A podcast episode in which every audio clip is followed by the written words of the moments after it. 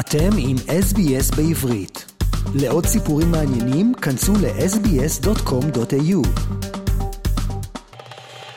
Shalom Australia. Prime Minister Benjamin Netanyahu announced on Monday night that he was temporarily delaying his government's highly contentious judicial overhaul legislation to allow time for dialogue. After immense public pressure that has seen 13 weeks of massive demonstrations and on Monday the announcement of general strikes by the Labour Union and local councils, the Prime Minister said he was allowing for a delay until the beginning of the Knesset summer session, which starts on April 30th, to provide a real opportunity for real dialogue. But he stressed that either way, a reform would be passed to restore the balance that he says has been lost between the branches of government in Israel. US President Joe Biden on Tuesday urged Netanyahu to walk away from his current judicial overhaul legislation, saying he was very concerned about the health of Israeli democracy and warning that Israel cannot continue down this road. Biden also gave an emphatic no when asked whether he would be inviting Netanyahu to the White House, adding, not in the near term. Members of the coalition reacted furiously on Wednesday morning to the American criticism. Following a right wing anti American outburst, Netanyahu instructed members of the cabinet not to comment on the tensions with Washington. The talks at the president's residence opened on Tuesday with delegations representing Likud, Yair Lapid's Yesh and Benny Gantz's National Unity Party. The first day did not address the substance of potential reform, but focused on the mechanism for negotiations. Even as dialogue got underway, the government moved forward with some of the most contentious legislation. The bill to give the government exclusive say in the first two Supreme Court appointments during its term was approved on Monday by the Constitution, Law and Justice Committee for its final readings in the Knesset plenum. Justice Minister Yariv Levin said on Wednesday he would resume efforts to pass the coalition's judicial overhaul after the Knesset's Pesach recess suggesting that he does not believe the dialogue moderated by the president will have any impact. During the early negotiations, the coalition has insisted that it end up with control of the Judicial Selection Committee, a position unacceptable to the opposition.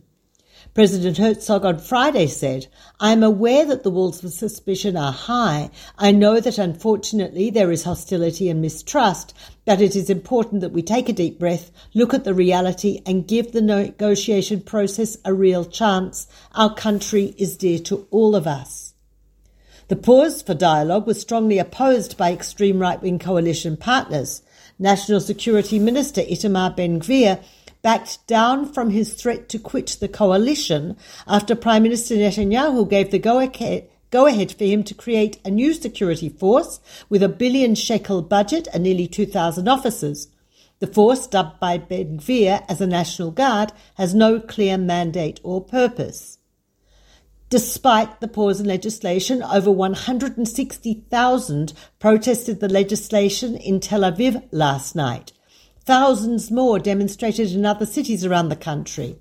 Opposition leader Yair Lapid, who attended the protest, tweeted, We are on guard. The danger has not passed. Thousands of protesters in favour of the judicial reform gathered next to the Supreme Court in Jerusalem on Monday evening with signs reading, Leftist traitors. Kahane was right. I am a second class citizen and they're stealing the election from us. After Justice Minister Levin called on them to do so, right wing groups, including the extremist La Familia group, organised the protest in response to the huge protest against the judicial reform and the coalition held in front of the Knesset earlier in the day. In a second pro government demonstration, 20,000 protesters marched in support of the government's judicial overhaul plans in Tel Aviv on Thursday. The right-wing Im organization organized the March for Freedom with the aim of being freed from the restraints of the High Court and proclaimed that the people have chosen judicial reform. Several chanted the people demand judicial reform and Bibi King of Israel. One protester said, We are Golani, we are paratroopers. Are we not as valuable as pilots? A key part of point of pressure on the government to slow the pace of legislation has been warnings by growing numbers of reserve pilots that they would not report for training if the coalition's plans continued. Other supporters of the legislation, many with their faces covered, shouted slogans against Arabs, including May your village burn, Arabs are whores, and Kahane lives on. Over 100,000 Muslims took part in mass prayers on the second Friday of Ramadan, including 52,000 at the Al Aqsa Mosque on the Temple Mount. Security forces shot and killed 26 year old Mohammed El Hasibi near Al Aqsa on Friday night. Police say he grabbed the gun of a police officer and fired it twice before he was shot dead. However, witnesses and family members denied the police version of events, saying the man was killed in cold blood. Police Chief Kobi Shabtai held a security assessment with senior officers and said he was in no doubt that El Hasibi committed a terror attack. Jerusalem District Commander Doron Turgeman also backed police at the scene and said their actions saved lives. The Justice Ministry's Police Internal Investigations Department is looking into the incident. Mohammed Baradia, 23, an officer in the Palestinian Authority Security Service, hit with his car and injured three Israelis near the West Bank village of Bet Uma last night in a suspected terror attack. The military said the suspect was neutralized. His condition is not clear.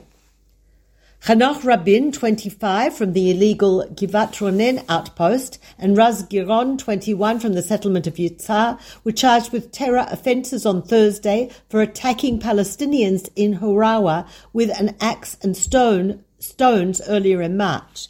The incident was captured by surveillance cameras. The Knesset enacted legislation on Tuesday that enables hospitals to ban the entry of chametz during Pesach. The bill enables hospital administrators to set a policy against bringing in chametz and to post it on their websites or with signage at entrances, but does not explicitly allow security guards to search patients' or visitors' bags to enforce the policy. Finance Minister Bezalel Smotrich on Tuesday signed a directive to cancel a tax on sweetened drinks that the previous government had introduced as part of a drive to reduce the consumption of unhealthy beverages. Removal of the tax was a key coalition demand of the ultra Orthodox parties, which argued it had been introduced deliberately to target their communities.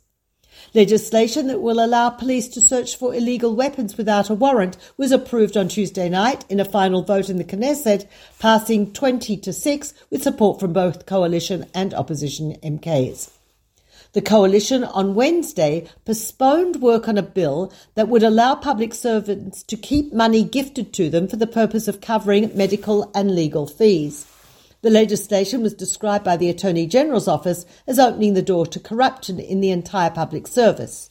Sponsored by the Likud party, the bill would help Netanyahu retain a $270,000 gift he received from his late cousin to finance legal expenses in his ongoing trial. The High Court of Justice ruled the impro- gift improper and ordered Netanyahu to return the money to his cousin's estate, which Netanyahu has yet to do.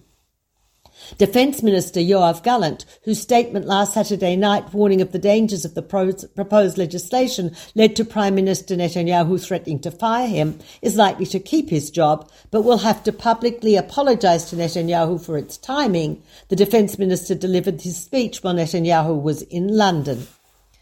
The Mossad aided the Greek investigation that led to the arrest of two Pakistani nationals on Tuesday. Greek police arrested the Iran-born pair who were allegedly planning mass casualty terrorist attacks against Israeli and Jewish targets in the country. The Mossad said they were part of a wide Iranian network that operates from Iran and out of many countries. A television poll released on Friday showed that more Israelis prefer Benny Gantz as Prime Minister than Benjamin Netanyahu. 38% of respondents to the Channel 12 survey said they preferred Gantz, while 31% said Netanyahu. Another 25 said neither, while 6% said they didn't know. Netanyahu and opposition leader Yair Lapid each pick up 32% of votes if placed head to head.